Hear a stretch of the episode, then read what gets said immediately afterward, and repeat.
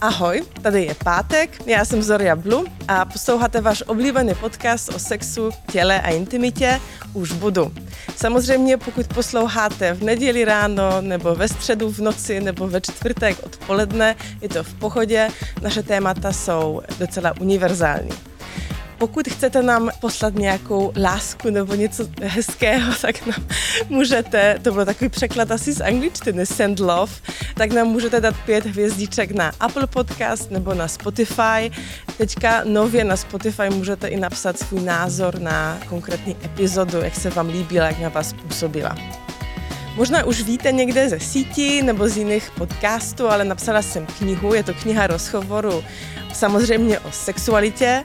Několik měsíců jsem sbírala krásné rozhovory s lidmi, kteří mě hodně inspirovali a doufám, že budou i vás inspirovat k objevování. Takže se určitě podívejte na knihu a kupte na nározeniny, na Vánoce, které se blíží, nebo jenom takhle pro sebe a pro potěšení.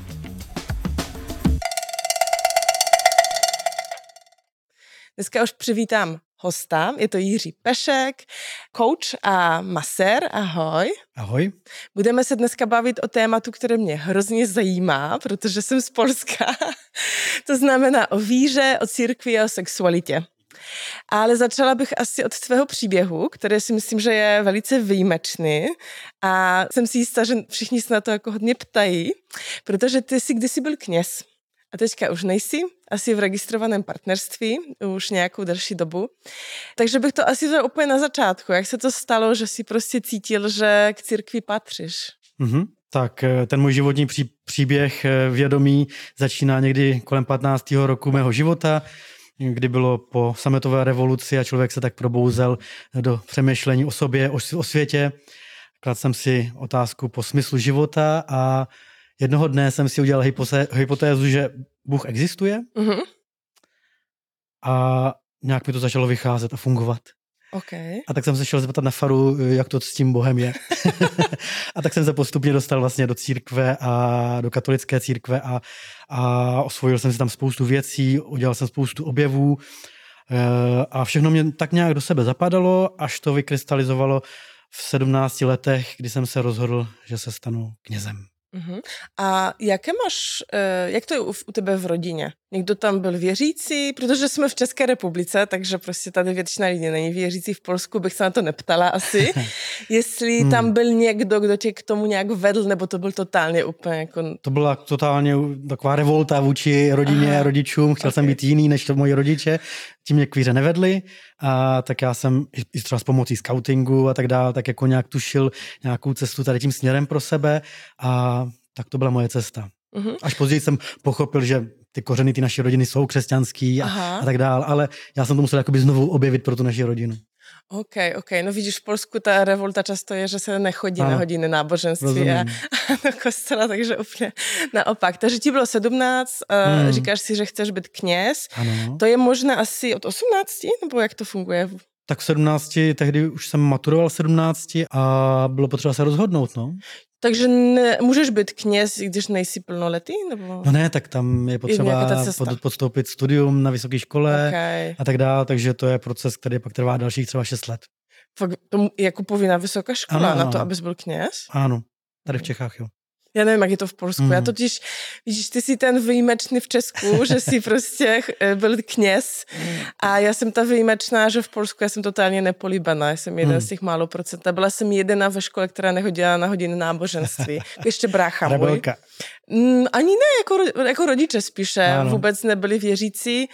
A jednou se mě ptali, jestli chci chodit, ale spíše to bylo tak, že prostě nechtěli, abych já si nějak divně cítila, že všechny mm, děti chodí mm, a já ne, mm. ale nikdy mi s tím ten. Takže já jsem jako total nepolíbená, takže ani v tom nejsem, nevím, jak to jakoby funguje.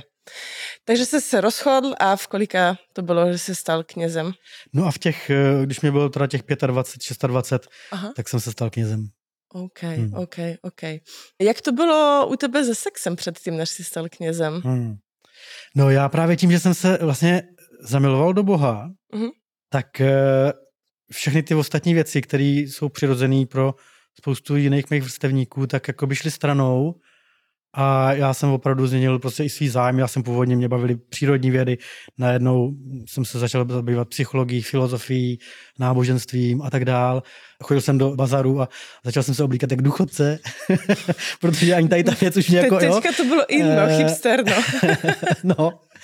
A prostě jako úplně, jo, jako bych jako překlopil úplně svůj život a ty věci, které pro mladého člověka času jsou důležitý, tak mě vlastně vůbec nic neříkali a já jsem prostě jako, jako bych zapomněl, že mám tělo. Mhm. Takže nějaké odpojení od toho těla. Takže takový jako odpo- odpojení a takový právě upřednostnění velmi radikální vlastně ty duchovní dimenze člověka. Aha, aha. Hmm. A teď, jak se na to zpětně díváš, eh, jak to jakoby hodnotíš, nebo odkud to přišlo, ta tvoje potřeba prostě jít úplně jinou cestou a do něčeho jít na jako 200%, jestli to byla, nevím, kompenzace něčeho nebo nějaká velká touha po nějakém smyslu, co tam byla za ta motivace? Asi je to všechno možný dohromady, pro mě samotného je to je tajemství, Aha. který jsem ještě nerozklíčoval a nevím, jestli ho někdy rozklíčuju. Určitě to, to byla velká touha po něčem třeba velkým, radikálním, krásným, dobrým, Mhm. Co jsem právě Mhm. mm-hmm. nalezl v tomhle tom. A i ta potřeba vlastně jakoby ten svůj život do něčeho jako vložit, do něčeho mm. smysluplného, velkého, krásného. A mně to tady, tady to přišlo jako vlastně ideální cesta pro mě, dát se do služby Bohu, dát se zložit do služby lidem, nějakým způsobem zarámovat ten život do, do, toho, do té víry a do té církve, ve které jsem nějakým způsobem začal na- nacházet domov a tak dále. Jo? Takže pak i otázku jako sexuality nebo nějaký seberealizace tělesný svojí, tak jsem fakt úplně tak jako skoro až naivně bych řekl, zatlačil jako do pozadí, Mhm. mm-hmm. ale, ale nějak mě to jako nerušilo. Až pak třeba ve 20, kdy jsem už studoval, tak tam byla jedna taková epizoda, kdy jsem se zakoukal do jednoho spolužáka. Mhm. Jestli vás to zajímá. Samozřejmě. ne, tak tam byla skutečně taková chvíle, kdy já jsem jakoby tušil, jak to mám s orientací. Už třeba během gymnázia, tak jakoby, ale já jsem neměl s kým to po, jakoby Mm. porovnat, jako jo. Ne- Nevěděl jsem, jestli ostatní to mají stejně nebo jinak. Byly to začátek 90 letých let, takže nebyla literatura ani, nebyly pod, Mm. vlastně podcasty, kde, kde by mi řekli, jak to mají jiní lidé, abych si to porovnal, jo. Neměl jsem ty informace a tak jsem si říkal, třeba to mají všichni takhle, jako kdo ví, jo. Jestli jsem jiný, nebo jestli jsem stejný, nebo nakolik jsem jiný. A je tohle z toho Mhm. homosexualita, nebo není? Nebo, Mhm. jo, co to je? Jo, byl jsem takovým jako v takové mlze. Mhm. Ale v těch 22, kdy už jsem studoval teda na kněze, tak jsem se zakoukal do spolužáka a, a on se zakoukal do mě Oh. a tehdy jsem vlastně dostal první pusu od kluka a tak mě to docvaklo asi, no, že jsem zřejmě gay. OK, a to ještě bylo v církevní škole, že jo? No, no, no. To hezky, no. A on, jaký je jeho příběh teďka, víš, jestli... Jeho příběh pokračuje Je kněz, stan- nebo- v podstatě standardně, co vím. A tak jsme to museli jako řešit, že jo, nevěděli jsme ani, jak to řešit, jako samozřejmě jsme, měli jsme doprovázející na té naší cestě, se kterými jsme mohli všechno probírat, tak jsme to řešili, tak v podstatě ta cesta byla dvojí. Buď to teda odejdeš, anebo prostě se odmilu, odmiluješ a budeš Mhm. mm-hmm. pokračovat v té cestě, která vyžaduje celibát a vyžaduje tady Mhm. mm-hmm. ten celoživotní nějaký sebezápor a askezi. Mm.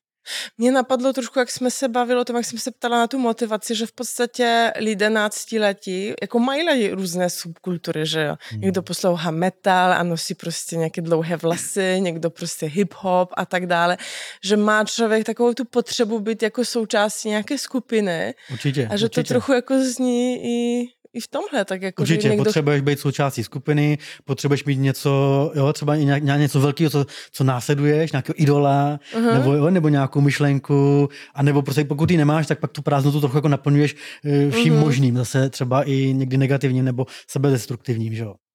A myslíš, že ta potlačování nějaké sexuality eh, hrálo roli v tom, eh, že si prostě šel na tu úplně druhou stranu toho celibátu, protože nevím, si Hmm. podvědomě myslíš, že se nebudeš moc jako realizovat v těch poměrech, jaké byly. Hmm.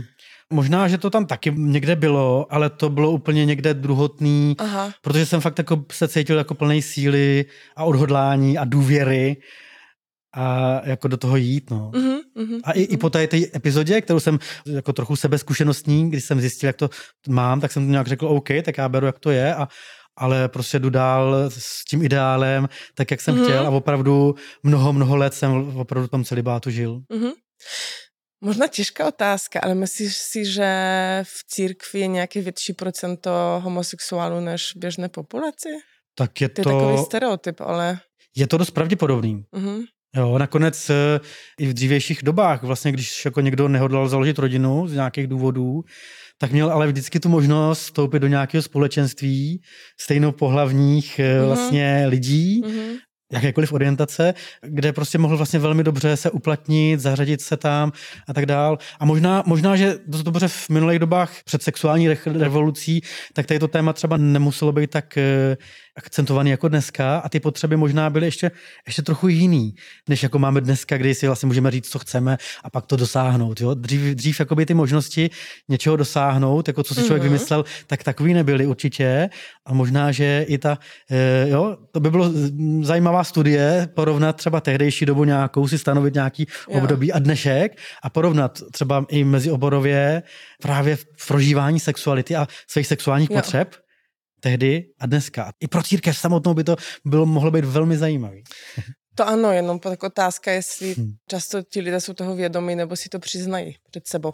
Čím samozřejmě, aby to tak no. nevyznělo, chci ještě zdůraznit, že absolutně nějak nepopírám to, že si cítil poslání a tak dále, aby to No. nevznělo, že si Ne, myslím, ne. že někdo jde za kněze, protože nemůže být otevřený homosexuál. to si tak se to, nemyslím, může ale... to taky stát, že, že to prostě někdo si vezme jako takovej, hele, no tak já to teďka jako tak trochu fatalisticky, no tak já teďka No. stejně, jo, jestli chci být katolík doby, tak stejně nemůžu, no tak já na toho kněze, tam se to tak jako schová, tam se tě na to nikdo neptá, jo, mě se na to nikdo nikdy neptal, na moji orientaci. Tak to je hezky Jo, docela. teda, jo, já to sám- nemyslím ironicky. Já, jako. já sám jsem vlastně s tím pak až třeba v těch 39 vyšel Aha. a postupně jakoby po takový první coming outy, vlastně ani nikdo, jako nikdo nepotřeboval jsem to vlastně nikomu Aha. říkat.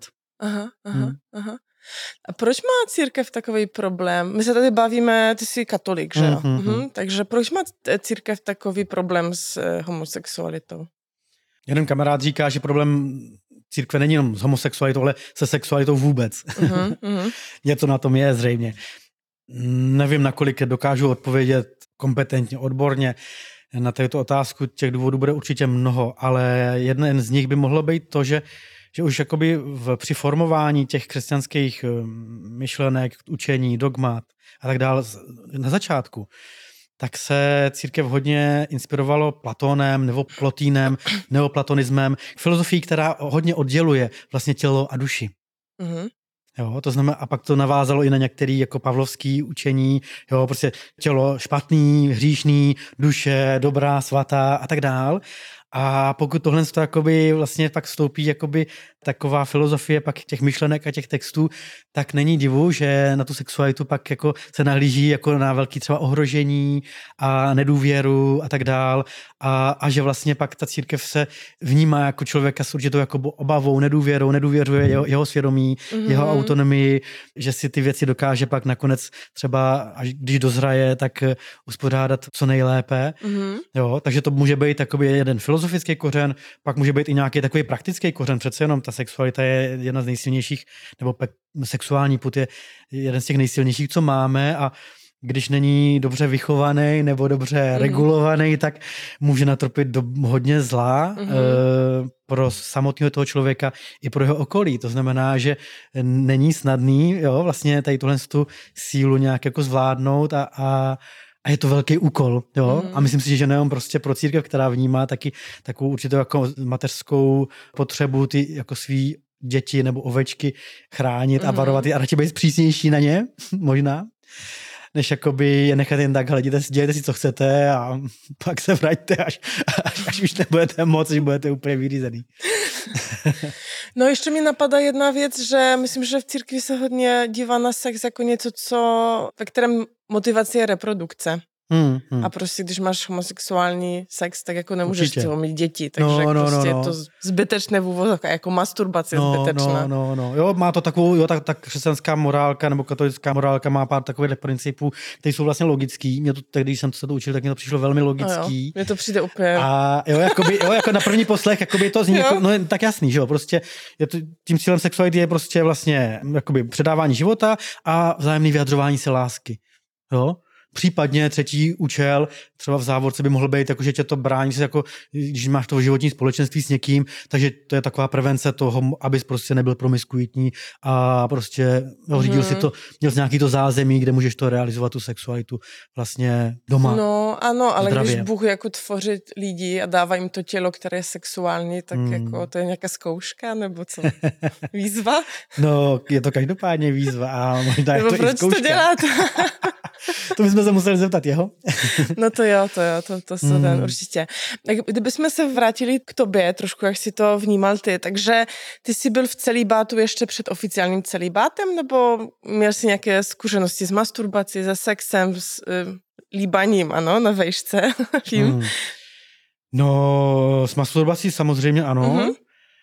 Ale bral jsem to samozřejmě jako něco nepatřičného, takže prostě jsem to řešil v rámci těch nástrojů, které v té církvi jsou, jako je spověď, Aha, aha. kdy znova můžeš jakoby tam složit všechny to svý hravádí, ty všechny negativní věci z svého života, tak můžeš jako by odložit a znova jako s, s lehkostí vyrazit na další cestu plnej síly eh, s nějakým vědomím, že Bůh tě miluje takový, jaký seš a když jako chceš s něčím bojovat v svém životě, tak máš možnost mu to jakoby předat k odpuštění a sám pak můžeš vlastně s novou, s novou silou a, a s takovým novým sebevědomím jako Mhm. mm-hmm. znova začít žít si ten život takový krásný, jaký fakt jako chceš.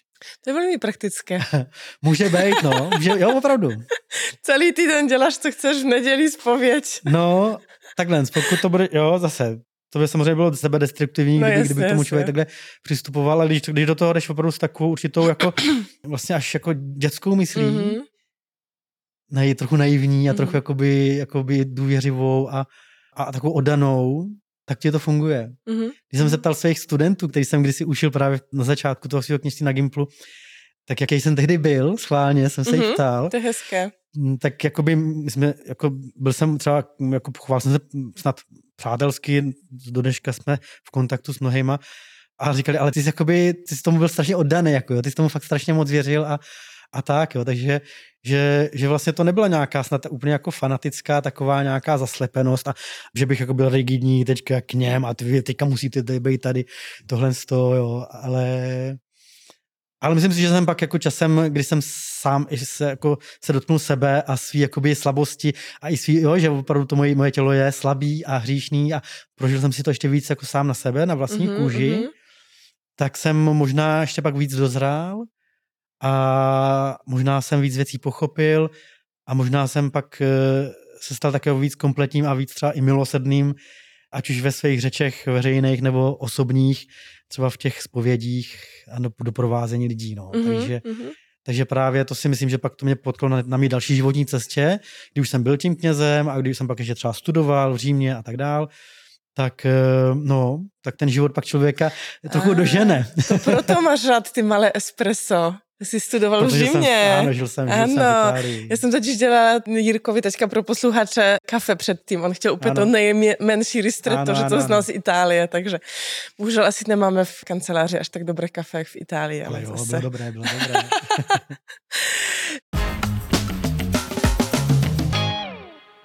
Mně je hrozně sympatické právě nějaká jako víra a někdo, že má nějaký, že někdo ho nadšený z něčeho a v něco jako věří, ale já zase mám to pozadí toho Polska, kde ten, ta církev je hrozně jakoby v podstatě politická strana Hmm. a má nějaké jako pravomoci, takže a teď máme i velkou jako změnu, pokud jde o to v Polsku i je to hodně vidět na tom, kolik dětí chodí na eh, lekce náboženství, které Mhm. jsou úplně normálně od první třídy, není to povinné, ano. ale všichni chodili, že v některých městech je to během pěti let 30% méně například. ano. A i je málo knězů nových, jakože některá Aha. seminária, nebo jak se to jmenuje, Semináře? český semináře se zavírají například, Aha, protože, aha. takže je to Jsem určitě nevěděl. velmi Mhm. zajímavý moment eh, v dějinách, ale myslím, že ta víra je tam nějaká ta potřeba je tam vždycky něco věřit, asi to lidé mají, jestli to je něco jaká ezoterika nebo právě eh, Určitě. církev a tak dále, ale myslím, že se mění hodně to, jak je vnímána právě jako církev ve smyslu jako organizace.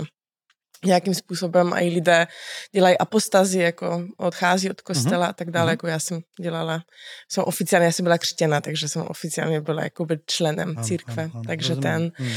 takže se zase vrátíme tak, ten sex byl nebo nebyl? nebo nechceš odpovídat? Já jsem vlastně pořádný sex vlastně zažil až někdy v pozdních 30. letech. Aha, OK. Až po odchodu?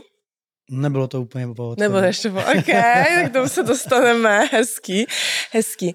Dobře, takže masturbace, ty si vnímal to, jak vnímá to církev, že je to něco hříšného, co by se nemělo dělat Mm, a mm, když mm. to člověk jako udělá, tak se má vyspovídat. No tak asi se shodneme, že to není úplně optimální způsob, jak realizovat svoji sexualitu. No, vůbec. Jsou i lepší způsoby, Jsou. takže tom se, na tom se s církví Ano. shodneme. A ne, myslíš tak, já jsem se ironicky No. teďka, já jsem to pochopila úplně jinak. Jako, no ne, tak jako eh, jsou i lepší způsoby, jak, jak realizovat No, sexualitu než masturbace. Hele, dle výzkumu lidé jsou stejně spokojení a to nezáleží, jestli mají pravidelný sex nějaký a v to se jakoby zahrnuje i jakoby Mhm. sebepotěšení. Takže pro nějaký pocit, náladu a tak dále je stejně hodnotná masturbace a sex jako z partnersky. Dobře, nebudu brát fakta průzkumu. Nicméně dokážu si představit, že když by člověk jakoby se zaměřil jenom na tady ten způsob Mhm. mm-hmm. No seberealizace, jasně. na rychlý dopamin, na malý uspokojení a tak dále, tak nebude mít energii na spoustu důležitějších věcí a, a možná pak i jednou sám sebe překročit a tu sexualitu a sám sebe, včetně této dimenze, pak někomu darovat. Mhm, mhm, A zůstane někde zabržděný jo, v nějakým no. nacismu a tak dále. Takže, takže já si myslím, že to úplně, jakoby, když církev trošičku tohle to jako pranířuje, tak, tak si myslím, že to není úplně jako, jako špatný. Aha, Tady, ok. jakoby, že, ale myslím si, že by bylo možná lepší, kdyby ty věci, nejen kolem sexuality, ale kolem dalších věcí, zaznívaly víc jako hodnoty, které jakoby tady jsou a Mhm. uh-huh. jo, který, který je dobře je objevit a za nima jít, než nějaký přikázání a omezení, které prostě jako jsou na prvním místě. Jo? Ty něco nesmíš. mhm. Jo? A nebo, jo, je jedna možnost, a nebo druhá možnost, hele, tady je jedna velká hodnota a jestli chceš někdy dorůst tady té hodnotě, tak možná, že ta cesta je ještě třeba takováhle, jako takový mm. pozvání k něčemu třeba eh, dalšímu, Jasně. lepšímu, většímu. Jako chápu, že například spojení s druhým člověkem v něčem je hodnotnější než prostě Hmm. masturbace, ale na druhou stranu potom, když se říká, že ta masturbace je něco hříšného, nečistého, tak se hrozně jako odpojuje od toho těla a obecně si říká, že to, že se sama sebe dotýkám, je něco jako špatného. A přitom jako v masturbaci se jí učíš, co ti dělá dobře, takže potom to můžeš naučit partnera. Takže Určitě, myslím si, že by bylo strašně zajímavé, myslím, že to je velká výzva, jestli církev ji někdy přijme a možná, možná že už jako někde, jako jo, někde už jsou různý lidi, v- lajci, prostě, kteří žijou v manželství, kteří tu sexualitu Mhm. mm-hmm. realizují a tak dál, který tady ty věci promýšlejí a učí ty věci, se ty věci eh, chápat a jdou nějakou cestou s těma mladejma, který vlastně ten, ten svět objevují a, a tak dál, no, ale, ale je to velká cesta, zvlášť tady třeba v Polsku, v Čechách, Eh, Myslím si, že, že to bylo jako někde možná, jestli někdo přemýšlí ještě trochu jako jinak, že opravdu by ty témata odtabuizoval, Mhm. otevřel a otevřeně se byl schopný dialogicky vlastně o tom bavit, tak možná, že už někde v některých farnostech to dělají. Jo, ale, ale přál bych si, aby tady tenhle ten trend eh, byl jakoby jasnější, zřejmější a aby celkově se to detabuizovalo a nějak jako s takovou větší lehkostí a, a svobodou božích dětí se k tomu přistupovalo a Mhm. aby jsme viděli tu realitu, aby jsme viděli člověka, aby jsme mu přáli, aby jsme mu důvěřovali, Mhm. podporovali ho, měli vášeň pro život, včetně sexu. Já jsem zrovna z Těšinského Slezska a Hmm. tam je to výjimečné v tom, že máme poměrně velké procento evangeliku. Hmm. Takže já jsem tak třetina moje třídy byla evangelice a tam oni mají normálně manželství, takže No, můžou no, mít no. děti, takže je to tam jakoby povolenější trošku. Hmm. Mě by zajímalo, jak to potom reálně vypadá s tou jako masturbací, když jsi kněz, asi v tom celibátu a tak dále. Jako. myslím, že velmi podobně, jako když člověk není. Fakt? No tak, No já nevím, no tak jako, Jako- když se to nesmí, tak jako možná se to nedělá. Chci to vědět, jak je to reálně. Takže normálně se to... nevím, asi mě nenapadá žádný způsob, jak by se to mohlo nebo mělo lišit. No. No, že nemasturbuješ jako kněz. No, tak třeba takhle, třeba někdo nemasturbuje, nebo třeba máš lidi, kteří jsou asexuálové, že jo? A Mhm. ty tu potřebu prostě vyloženě nemají. Takže ty jsi kněz, víš, že bys neměl masturbovat, ale stejně A občas masturbuješ. se to prostě stane, že se to... to v tobě nahromadí ty různé impulzy a energie a, a tak prostě, no, A jsou nějaká hnutí v rámci církve, které by chtěli tohleto trošku jako změnit a nějak jako, aby to nebylo tak přísné? I když ten přístup k tomu Hmm. sexu. hnutí asi, asi ne, ale spíš si myslím, že tady ta věc se řeší hodně jako individuálně. Myslím si, že v určitý chvíli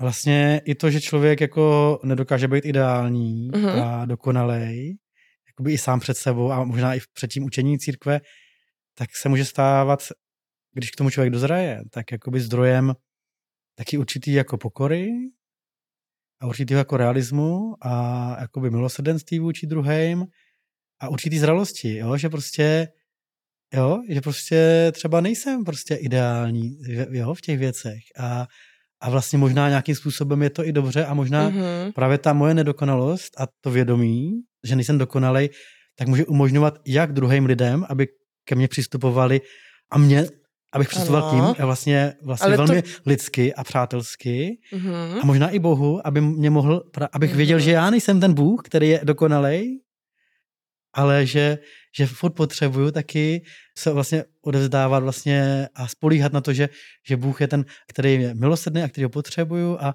a který se mnou počítá. A možná právě v těch mých ranách a v těch mých nedokonalostech on ještě mnohem víc vstupuje do mého života a může ho proměňovat a může to být nejenom můj život, který já si kočíruju, ale můžu, můžu pak jako ještě víc jako vlastně ho, ho dávat jako do jeho rukou. Totálně rozumím. jo. A i když lidé nejsou perfektní, je Mm, vidět, že nejsou, mm. tak je máme více rádi. To jsou na to taky jako psychologické výzkumy. Jenomže já zase možná je to kulturní bariéra, ale nedovedu si představit jakéhokoliv kněze v Polsku, který veřejně jako řekne, že no občas masturbuju, že to nedám prostě, nejsem ideální. Hmm.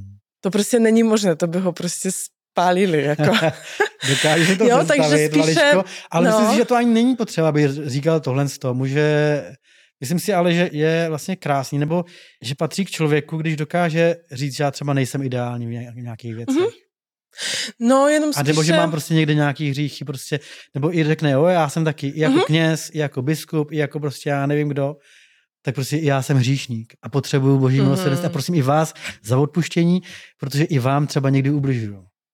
Mhm. Jo, myslím si, že jo, to je přesně to, co jakoby navzdory i neideálnosti třeba určitý, kterou třeba na, na kterou ty narážíš právě skrz nějaké rigidní učení a problém se sexualitou a tak dál, tak možná, že to je neideální z určitého úhlu pohledu, ale když pak jakoby jdeš tím životem dál, tak si řekneš vlastně možná, že je to dobře, že ta mladší generace je trošičku cepovaná, ne, ne, ne, jo, trošičku mm-hmm. je na ní Mhm. přísnost. A pak ale se můžeš jakoby v určitý chvíli, jakoby Dalai Lama říká jednu zajímavou totiž věc. Nauč se znát a dodržovat různá přikázání, které ti tvoje náboženství říká, abys pak jednoho dne pochopil, jak je správně porušovat. Mhm. Mhm. A jakoby překračovat, jo, Mhm. v určitý chvíli, kdy už jako najednou ti ty věci docvaknou a pochopíš, že ty přikázání jsou jenom taková směrovka a jenom prostředek a že ten cíl je ještě něco jiného. Že cílem není, jo, nemasturbovat tvýho života, a že ten cíl je, to může být prostředek pro něco, co ti může dát, ušetřit tvoji sílu pro něco třeba důležitého, Mhm. ale že, že ten cíl je ještě někde úplně jinde. A část církve třeba ulpí jenom na tomhle tom, jo, na těch příkazech a předpisech. A to je strašná škoda. A zapomenou, že ten život jde ještě někam dál. Mhm. A že přece je to v pořádku, když my víc, častěji nebo méně často řešíme. No víš, já, já teď tě poslouchám a je mi trochu líto, že už nejsi kněz, protože myslím, že katolická církev je potřeba víc knězů jako si ty s takovým Hmm. přístupem. Spíše mně to trošku přijde takové trošku pokrytecké, že někdo prostě, nevím, masturbuje, jde vyspovídat se, vyspovídá se před člověkem, který má být nějaký morální vzor a má být právě nějaký ten lepší, a který mu dá to odpouštění a ten člověk sám prostě tohle to Hmm, dělá, hmm. že jo. Určitě, to bylo určitý dilema, který já jsem taky pos, jako v té službě vnímal, že já fakt jakoby nejsem vši, jo, jakoby ten ideál a model a tak dál. A když se mi ten pak život takoby začal trošičku jakoby rozpadat právě pod těhou té potřeby jako i nějaký intimity a i prožívat nějak to svoje tělo a i třeba být sám sebou a neskrývat, že, že mám svou mm. tu Mhm. orientaci. To kdybych řekl skazatelný, že jo, tak najednou prostě se mi tam vytvoří ve farnosti jako spousta lidí, kteří najednou budou říkat, "A, jo, a začne velký problém třeba. Mm-hmm. Takže, no, ale teďka jsem odběhl úplně kam jinam. A proč církev potřebuje celibát? Hmm. proč potřebuje celý Já mám nějakou odpověď, ale jsem zvědavá, co ten.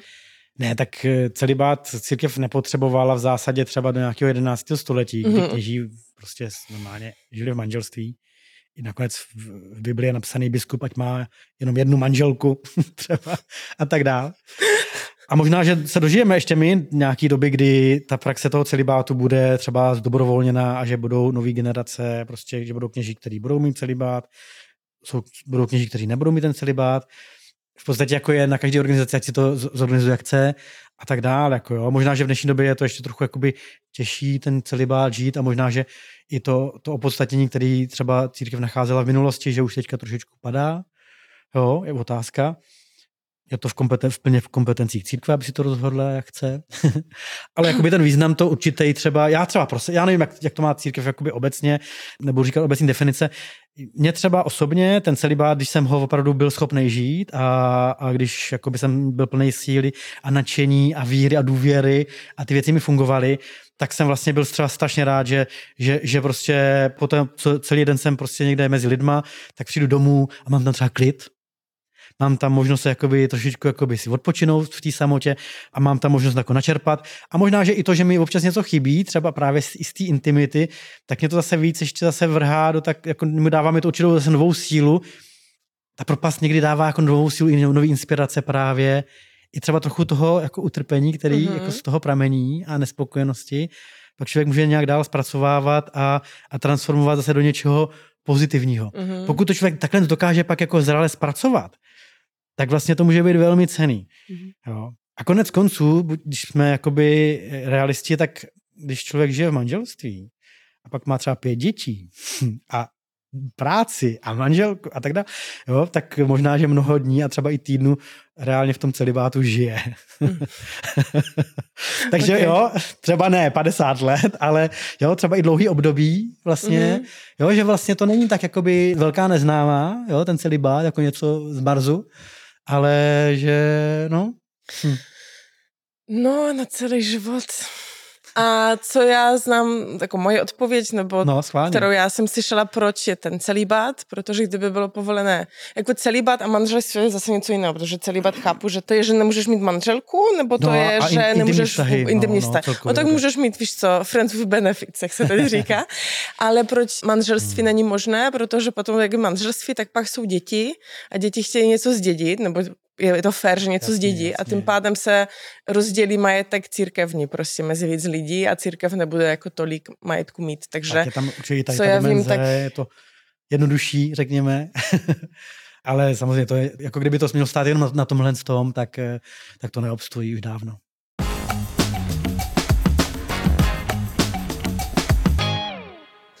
Ještě bych se ráda vrátila, ty si zmiňoval, že přijdeš prostě domů, tam si sám, že je to jako možná dobré a nechybělo ti nějaký blízký vztah s jiným člověkem? Tak eh, z začátku fakt mě to fungovalo, člověk se vydává celý den, lidi ho pak zase mu vyjadřují třeba určitou přízeň a tak dál. Tak vlastně mě to naplňovalo a jako jsem říkal, jo, jsem tady na svém místě. Ale pak, jak jsem právě ještě pak dál ještě studoval, byl jsem mezi knihama, už ne mezi lidma, tak najednou člověku dojde, že vlastně ta samota jakoby je náročná, náročnější možná, než si myslel a že vlastně najednou člověk jako vysychá emočně mm-hmm. a že v jedné chvíli jsem si říkal, tyjo, já věřím, že Bůh je láska, ale vlastně úplně přestávám chápat, co to láska vůbec je. Mm-hmm. No, tak jsem se potřebovala zamilovat. no, a, a navíc... zažít si na vlastní kůži vlastně, co to je a pak třeba být i zklamaný jako z rozchodu a zažít, že jsem šťastný, i když jsem nešťastný, protože zažívám svoje autentické city. No a to mi zase jako připadá sympatický, kdyby tohle měl možnost mít ten kněz, protože pak jednodušeji pochopí ostatní lidi a může je vést a tak hmm. dále. Ale e, ještě jedna věc, jako zase jsme i savci, takže my potřebujeme dotek. takže jako i tohleto, že jo, to nejde ani o sex, ale prostě nějakou hmm. intimitu, hmm. že se hmm. někdo dotýká, obejme, prostě podpoři, že to musí být jako hrozně jo, je, je to tak, jakoby samozřejmě vždycky nám doporučovali, jakoby vytvářet prostě intenzivní jako přátelství, pěkný přátelský vztahy. Nakonec, že dneska je to trochu extrémní, že kněží žijou hodně jako izolovaně mm. na těch mm. farách, což je zase takový fenomen, který tady nebyl v minulosti před 100 lety, před 200 lety. Se podívej, jak, jak jsou velký fary, že jo, všechny dneska. Jo. Jo, a, a když je tam jeden člověk v, no. v, v baráku, který má 12 plus 1 Aha, třeba. Takhle, jo? Okay. Ale dřív, že jo, tak měl tam kaplany mladý, který vychovával, jo, který jakoby mu pomáhali, on je vzdělával, jo, doprovázel, aby jako ho dorostli a pak nahradili.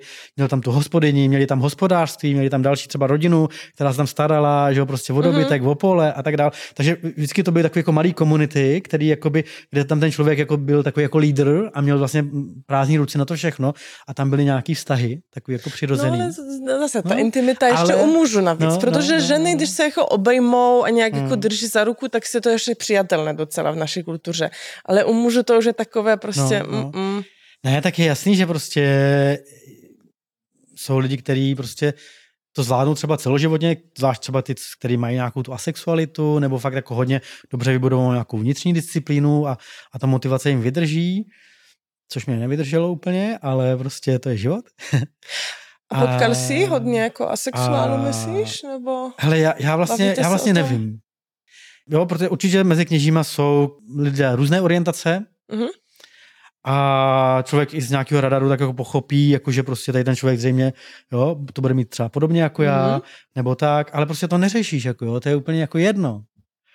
Jo? A pak jsou zase třeba i kněží, který pak to třeba hodně těžce od, od určitý třeba chvíle začnou řešit. A nebo někteří zase třeba to zažijou jo? a najednou zjistí, takový aha moment, dotknou se sami sebe právě nějakýho, nějaký ty svý dimenze, vlastně nějaký slabosti a hříšnosti a pak je to trochu jako promění Jo, jako trochu nějaký mm. úlet třeba, ale pak se vrátí, řeknu si, OK, ale fakt jako chci, chci být dál jako knězem. Chce nějaké skandály. A, jo, a to se prostě jako může stát, jo. A nebo pak jako někdo zase začne třeba úplně jako na tajňačku, jako zase s někým třeba žít, jo. s mužem, se ženou a, a tak dále. Může to být někde i veřejný tajemství, jo. A tak, mm. jako jsou různý případy, různé věci, jo, to je ta lesk a bída toho celibátu a té církve. Ale prostě je to nějak jako realita. No. Může to být někdy, jak jsi říkala, to slovo pokrytecký, to je pravda, ale zase, jo, na, jo nakolik, jako my jsme ti svatí, kteří mají jako ukazovat na ty druhý, vy nejste svatí. Hmm.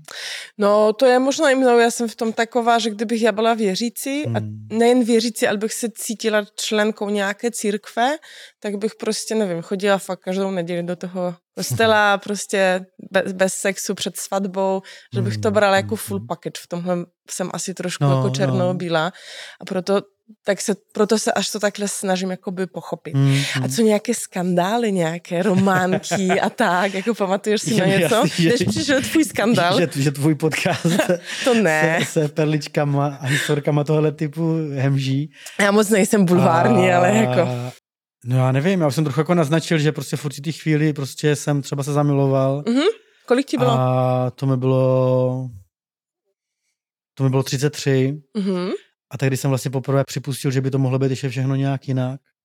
Jak se to, kdo to byl, a, jako někdo z No, to jsem, pro, to, to jsem prostě během mých studií právě v Římě, tak prostě tři měsíce jsem randil s jedním medikem z Brazílie a, mm. a bylo to takový vlastně velmi nevinný a, a bylo to takový jako velmi romantický a, a fakt jsem jako objevil hodně jako o sobě a strašně moc mě to jako posunulo jako dál, no. A, ale hlavně, jak, jsem, jak říkám, jo, tehdy jsem poprvé připustil, že by to mohlo být ještě jinak a, a, a zažíval jsem si takový jako morální dilema. Mm-hmm. Jo. Takže to byl ten aha moment Přesně tebe? tak, jako jo, takový jako by na jednu stranu ten právě ten závazek jo, a ty ideály a to všechno. A pak na druhou stranu vlastně ten ta propast mezi tím, že člověk najednou prožívá něco nádherného, mm-hmm. jo, prostě v té intimní oblasti a v té mm-hmm. zakázané oblasti a, a tak dále. A teďka prostě se to v člověku tak pere. Jo, ty dva póly a najednou vlastně pak člověk jako zjišťuje, že vlastně pak jako ty póly se jako nakonec stýkají, že, mm-hmm. že i to, že vlastně prožíváš tu třeba zamilovanost a lásku a intimitu, že nakonec to není nic jiného než touha po Bohu v určitým slova mm-hmm. smyslu a po ty největší lásce, akorát prostě třeba naplňovaná třeba cestou, která v té chvíli prostě třeba není úplně ideální mm-hmm. pro mě, ale je otázka, jestli třeba by neměla být, jo, a to právě člověku, jo, to mě dalo prostě určitý jako impuls, který pak eh, se mi vykrystalizoval během třeba 8 let, kdy pak třeba v těch 41 opravdu jsem jakoby ukončil svoji službu v církvi a chtěl jsem najít tu celistvost. Protože to je taky jedna jo, z potřeb základní člověka být sám sebou mm-hmm. a ty různé věci nějak jako sladit a dát dohromady. A já jsem pak jako nějak už našel i odvahu vlastně jako být sám sebou a měl jsem i příležitost, protože jsem už pak jakoby potkal svého vlastně už pak budoucího životního partnera. A tak jsem si říkal, kdy jindy než teďka. V té době vlastně jsem byl v armádě, dělal jsem vojenského kaplana a tak i to mě možná trochu vystužilo a když jsem tak jako střílel ze samopalu a házel granáty, tak jsem si pak odvážil i ten svůj život trochu jako vyhodit trochu do nějakých jako ne, vlastně do předtím nepředstavitelných sfér a vlastně dát, dát mu jako nějakou novou dimenzi a, a prostě z jednoduchosti říct prostě, jak to je všem, udělat coming out. Mm-hmm a říct prostě tomu člověku, se kterým jsem se proplet svou životní cestu v tajným víkendovém vztahu. a jo, chci být tady pro tebe naplno a žít ten život poctivě a pak opravdu, no, vlastně byl to jakoby velký a pro mnohý lidi to velký, byl velký šok, ale pro mě to bylo prostě jako vydat se na další jakoby, fázi té cesty a vlastně nacházet Pána Boha zase ještě třeba právě zase i v té lásce právě k tomu druhému mm-hmm, člověku mm-hmm. a znovu zase cítit jakoby jo, jakože jsem jako někam neutek úplně někam pryč, jako abych se stal... Eh, si. Věřící pořád. No, jsem určitě, určitě, teď nakonec vlastně byla to ta moje touha, která mě, jako, jo, mít ten smysl a nějaký, který nás přesahuje a takže jsem přesvědčený, že tady je nějaký princip, a je hezké, když vyprávíš o tom, jak jsi potkal toho Brazilce a pak toho současného životního mm. partnera, tak usmíváš hezky u toho, že je vidět, že jo, prostě, to je hezká jako, vzpomínka. Jsou to krásné věci. jak jste se potkali? Potkali jsme se přes jednu seznamku úplně jako jakoby Takže kamarádi. Takže seznam, co ještě byl. no tak eh, jak jinak, že jo? Já nevím, jsem myslel, že přišel po ulici nebo byl v hospodě. jsem někoho na ulici osol, je, pane, vy jste, vy jste Takže pěknej. to bylo jako aktivní z tvé strany, že jsi hledal no, aktivně. No, no, dovolil jsem si udělat takový experiment se seznamkou a... A on věděl, že jsi k ně? Ne, nevěděl. Jak dlouho nevěděl? No, než jsme se potkali, no. A potom? Kdy jsi mu to řekl? No, prostě jsme se potkali vlastně u mě, takže kdy, když jsem ho přivedl... na na faru? Když, když jsem ho přivedl na faru, tak říkal, hele, není, tak říkal, hele, není to fara? No, říkal, je to fara. A co ty tady jako děláš, nebo to? No, já jsem tady fara. Ježiš, chci vidět ten obličej. Ale to byl takový krásný šok. No. A co na to řekl? Hmm, říkal, jo, dobrý, zajímavý. Fakt? Hmm. A nevadilo mu to? Ne, ne, ne. Prostě prožili jsme nádherný vlastně večer, vlastně jako kamarádi a krásně jsme si popovídali. Zjistili jsme se, že máme spoustu společných témat, hodnot, eh, stylů, poslouchali jsme YouTube a Queeny a, a tak a strašně jsme si sedli a byl to takovej, řekl bych, sex mozku. Mm, to nejlepší. Jo, že prostě si s někým porozumíš a říkáš ano. si, o, korňa, tady ten člověk úplně mi sedne, jo, tady je něco ještě co mě jo. táhne, jako jo. Mm-hmm, mm-hmm. A pak přišly další věci, ale tady tohle to bylo to, tak co nás, základ. co nás jako propojilo a, a co nás vlastně asi udrží, drží do dnes, no. To jsem docela v šoku, protože já si myslela, že to například byla taková story, že jste se někde potkali v hospodě a ty jsi byl jako v civilu, víš, a pak jste jako randili a ty jsi mu až za půl roku řekl, nebo za tři měsíce, víš, jako a ne, že jste měli první randičko na fáře. Jo, tak to se možná některým těžím stane. Jo. Dokážu si to představit, ale no. Kdy byl ten moment, že jsi přijal svoji sexualitu? Hmm. Vlastně já jsem ji přijal, nebo takhle, svou orientaci jsem přijal v té chvíli, kdy oh. mě to jako docvaklo a nějak jsem si na to sáhl, jako, jako, jako že opravdu to tak je, protože pod, přesně pod, jako pod tou heteronormativitou, tak jsem měl tendenci se zamilovávat do holek, jako třeba na základní škole. Ve třetí třídě družinářka si stěžovala mojí matce, že líbám všechny holky ve družině na vycházce. Doufám, že konsensuálně. jo, věřím, že jo. tak bylo, bylo, bylo mi deset, no. Ale no, ale, tak, ale pak, se, pak se to takhle vykrystalizovalo, no, nějak, eh, no, s dozrávající sexualitou, no. Když jsem si vzpomněla, jsem se chtěla zeptat, jak to vnímal právě tvůj partner, protože pro mě jako potkat někoho, kdo je kněz, to je trošku jako potkat někoho, kdo má manželku nebo manžela, víš? Mm, Jakože mm, mm. někdo se jako pro mě rozvede, ale jako v 90% se nikdo nerozvede, jo? jo? To jo. To jeho kamarádi, když, kterým se s tím no. svěřoval, tak říkali, jsi blázen. No, to reagoval jako já. no samozřejmě, to jako nemá úplně perspektivu, že zamilovat se do kněze, no. A ty jsi už věděl, tak že musíš odejít? Tak já jsem hlavně nevěděl ještě, jestli nám, jak moc se nám podaří ten vztah mm-hmm. jakoby vybudovat, ale ono to šlo docela progresivně. já, já jsem vlastně v té době taky jakoby šel do přijímače, do Vyškova a, a do armády, takže pro ně ještě větší problém byl jako pro antimilitaristu, že jsem šel do armády, takže ještě zpracovával tady ty témata.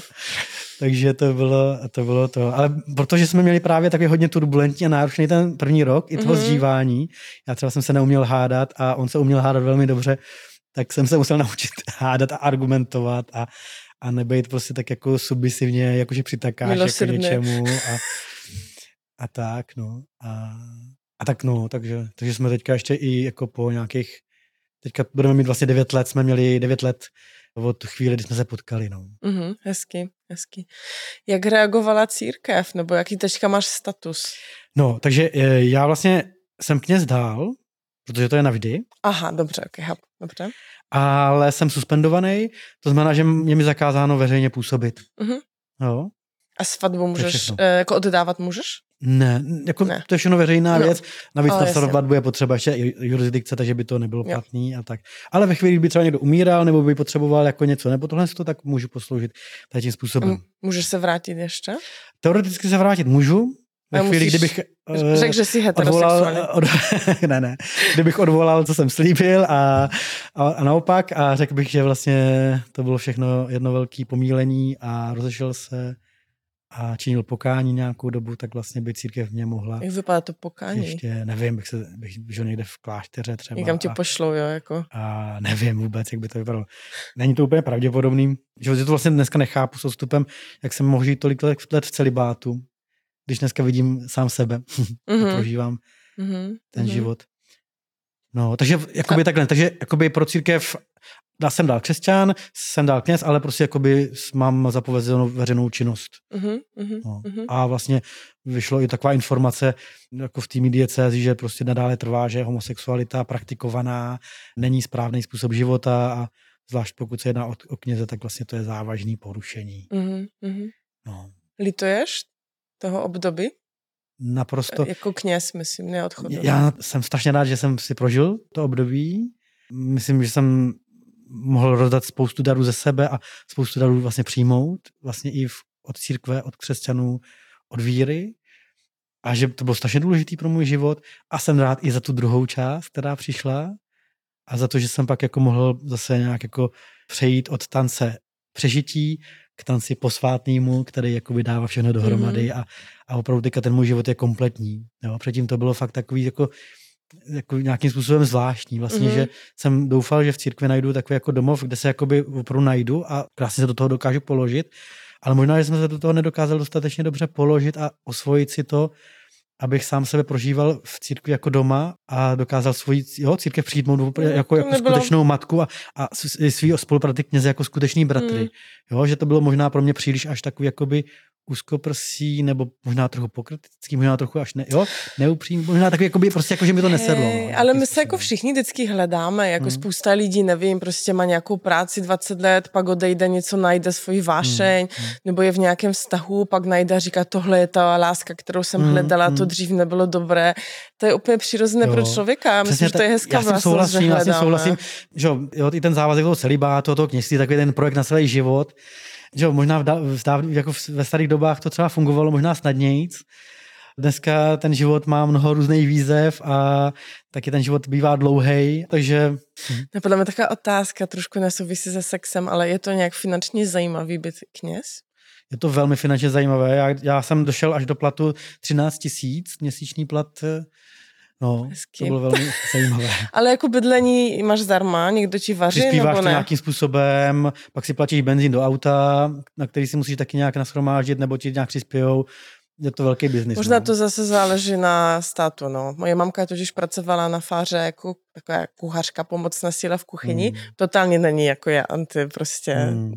není věřící, ale prostě měla tam kamarádku, whatever, a jako tam si docela dobře žili, protože tam, oni tam byli asi čtyři, tak měli jiný, prostě... Tak jsou, tak jsou země, kdy třeba dvě kuchařky. To zajištění je. Nakonec i jako se 13 tisíci, ve chvíli, kdy nemáš rodinu a nemusíš platit hypotéky a já nevím, tak v podstatě s tím se dá docela dobře vyžít. Jo? Já nevím, mm. kolik je plat dneska, jestli to bude třeba 20 tisíc nebo mm. něco takového, mm. nevím.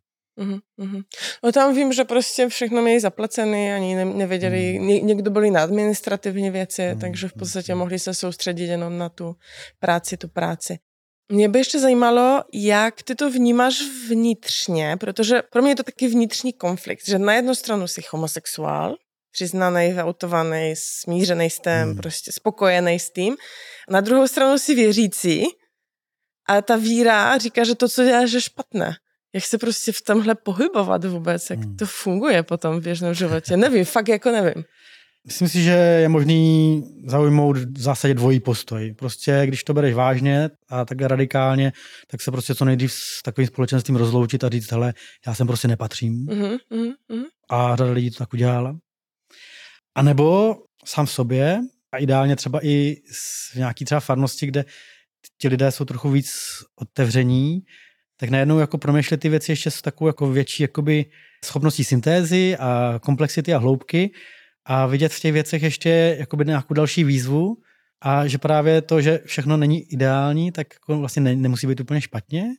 A hledat tu cestu i právě ve chvíli, kdy má člověk třeba svého stálého partnera, tak prostě jsou společenství, jsou farnosti a jsou, jsou lidé, se kterými můžeš být v dialogu, v kontaktu a ve mhm. vzájemné podpoře. A myslím si, že i tady v Čechách jsou prostě první vlaštovky, kdy i třeba kněz doprovází třeba páry, třeba stejnopohlavní a, a tak dál. A, a nebo prostě máš přátele jo, mezi křesťanama, kteří, tohle to pro mě třeba, když jsem vlastně udělal veřejný coming out, tak pro mnohé lidi to byl třeba velký šok, mm-hmm. třeba se mi svěřili. Někteří třeba i třeba zvlášť třeba někteří mý bývalí studenti, takový jako katolický, tak jako trochu proti tomu protestovali, jako jo, že to je přece, to se nemělo. Ale pak byli asi jiní lidi, se kterými jsem byl třeba trochu dál, a kteří to naopak jako zblížilo, jo? že najednou mm. prostě vnímali, že já jsem přece taky jako jenom člověk právě a, a ve chvíli, kdy jako vlastně otevřeš jakoby svoji jakoby třeba slabší stránku nějakou druhému člověku, tak tě to může vlastně zblížit mm. s tím mhm, druhým mhm. člověkem. Mm. Takže kdo třeba přijal tady tuhle tu věc, tak možná, že nejenom mě, ale i toho člověka to mohlo někam dál posunout. A to je právě kouzlo těch věcí, těch vlastně, řekněme, neideálností nebo mimořádností nebo výjimek, které najednou jako jsou v tom našem životě a když je dokážeš přijmout nějak úplně jinak než do teďka, že prostě je to ano nebo ne, mm-hmm. jo, mhm. hřích a nebo nehřích, ale že ty věci jsou ještě třeba trochu jinak mm-hmm. a že můžeš mít jako pravdu třeba ještě i jinak, než má katechismus, možná, tak se ti najednou vlastně otevírá ještě hlubší jádro křesťanství. A možná i toho, co, o čem mluví Ježíš, když mluví o lásce k bližnímu a o tom, že prostě ty říšníci a celníci a, a prostitutky a tak dále, který měl tak rád, tak vlastně předcházejí vlastně v té své neideálnosti. nemá ráda. V té své neideálnosti předcházejí to. No církev někdy jako zůstává jako na, na, půl, na, na půl, super, cest, ale na půl církev... cesty možná, jako jo, vůči, no. vůči těm lidem, kteří prostě trochu nějakým způsobem jsou neideální a možná, že, že zvlášť takhle zvenku to tak může hodně, hodně jako vypadat. Jo. A proto mám třeba ještě furt jako církev nějakým způsobem rád a furt jsem členem církve, protože tam mám spoustu, protože tam, tam znám spoustu skvělých lidí. Uh-huh, A protože vím, že tam je spoustu dobrých a skvělých hodnot, které člověku můžou pomoci uh-huh. na, na mhm. cestě dál. Jo? A já tě, těm lidem nějak jako nadálku věřím, i když oni možná už uh-huh. teďka tolik nevěří mě a je to trochu i mohl zranit, ten můj odchod, ale věřím, že i oni jakoby dozrajou dál k nějaký větší syntéze, ve které budou říkat jenom buď a nebo, ale budou říkat i to, i to, mm-hmm. jo, protože nakonec, jo, Bůh dává pršet nejenom dobrým, ale i zlým, ale i těm neideálním a i těm ideálním mm-hmm. a nejenom uznat, že vlastně nejsou neideálně a ideální, jo, ale vlastně, že všichni jsme na cestě a najednou to poznání a to vlastní zranění tě otvírá něk- někam dál a vlastně tady ty lidé, jako jsou právě tady ty neortodoxní a tady ty homosexuálové, kteří jsou někde v té farnosti a třeba žijou spolu a tak dál, tak těm ostatním dávají úžasnou příležitost, aby se stali skutečně křesťany a skutečně lidmi. A mhm. možná, že tady ty lidi jsou pro spásu těch ostatních strašně důležitý. Akorát ty ostatní o tom třeba často nevědějí, a mm-hmm. se mhm. tomu bránějí vlastně. Mm-hmm na to Jasně. přistoupit. Já myslím, že určitě, určitě je nějaká síla za, ně, za příběhem a za nějakou pravdou pro hmm. všechny. Hmm. A jsem ráda, že tě po coming outu nevyvezli prostě z vesnice na kolečku, nebo jak se to jmenuje. No, v dnešní době by mi udělal ještě možná větší reklamu pak, jako, jo, kdyby z toho byl nějaký takovýhle skandál velký. No a co hmm. ženy, které chodí do kostela a tak dále. Dovedu si představit, že kněz je taková pro ně jako autorita. Možná nějaký crash na kněze mají. Jak to vypadá z tvé zkušenosti? No, tak určitě jsou případy, kdy prostě tam dojde k nějakému zakoukání nebo pak i k nějakým jako náletům. Tím, že takovým, že nám se říká odborně v našem v prostředí kněžském stíhačky. protože ti chtějí stíhat. Proto skutečně existuje pojem a budoucí kněží jsou na tyto případy připravováni. Aha, fakt.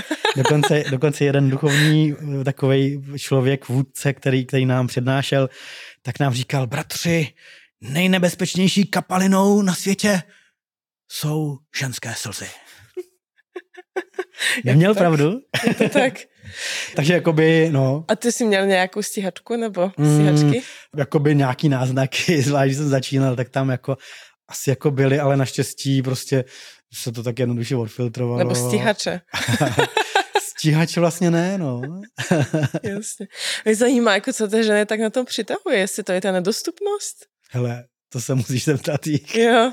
Ale určitě je v tom jako velký kus dobrodružství, počínaje, plus, že jo, i ta, vlastně oni se často zamilují do té role a ve chvíli, kdy pak už třeba ten kněz na to skočí a pak se jako třeba to opět, jo, a pak najednou už není tím knězem, už není tím výjimečným a tak dále, tak najednou se to třeba celý úplně jako Takže nějaká fetišizace v podstatě toho kněze nějakým způsobem hele, hele, asi. Jo, a, a, to je pak jako ten efekt, jako jo, ty si toho kněze a toho svého faráře představuješ vlastně jako ideálního, jo. Já jsem taky, že měl farnost a teďka, a teďka jsem najednou, pak jsem poodešel, šel jsem do, té armády, abych jako je tolik nezranil a poodešel jsem, abych se to mohl i jako trochu rozmyslet, jako abych je tolik jako neto. Protože jsem věděl, že to bude jako zraňující. Jo. A pro tu ženu nebo? Ne, pro ty, pro ty lidi, pro ty lidi, kteří jako vlastně svoji víru postavili dobře na Bohu, ale částečně i, na, i jako na mě, kde mi důvěřovali, jo, že ty velké pravdy a ty velké věci toho života jim předávám. A teďka najednou, jo, ty sám najednou řekneš, No jo, ale já třeba, jo, Takže mám tady armáda tu svoji temnou stránku taky. Připrava na coming out. Pro mě, pro mě to, že jsem šel do armády, tak to bylo jakoby takový přechodový období. Buď to se vrátím jako silnější, obohacený novou, novou energií, anebo to byl takový jako most, kde jakoby i pro mě to bude trochu jako cesta, jak vlastně hledat cestu dál. No. Zajímavá volba armáda jako přehodné. No, byla to taková výzva pro jako před krizí středního věku. Jo, chápu, chápu. No a teďka si coach, takže v podstatě ano, to ano, nějaké ano. poslání, Teďka, které si měl, je poslání aktuální. pomáhat lidem, tak určitě pokračuje. A ten osobní coaching je vlastně nádherná. Já jsem úplně jsem nadšený z toho. Je nádherná věc, kdy vlastně ještě, jako možná ještě víc jako jako neradíš, jako, že, jako třeba kněz jsem hodně radil, teďka mnohem víc jako nasloucháš a respektuješ ty individuální osudy a zvlášť pak třeba si myslím, že dokážu pak třeba, nebo bych mohl dokázat doprovodit i lidi, kteří právě řeší i spoustu otázek, o kterých jsme tady dneska mluvili a když se někdo třeba ozve a bude chtít, by, chtěl by doprovodit, rozlužit nějaký svý dilema v životě, v osobním životě, třeba i s církví, nebo ohledně své orientace a tak dále, tak určitě jsem jako koučíří, když si mě najdou na internetu, tak Super. jsem k dispozici. Skvěle, tak eh, moc ti děkuju. Taky děkuju za pozvání. A děkujeme, že posloucháte. Ahoj. Naschledanou.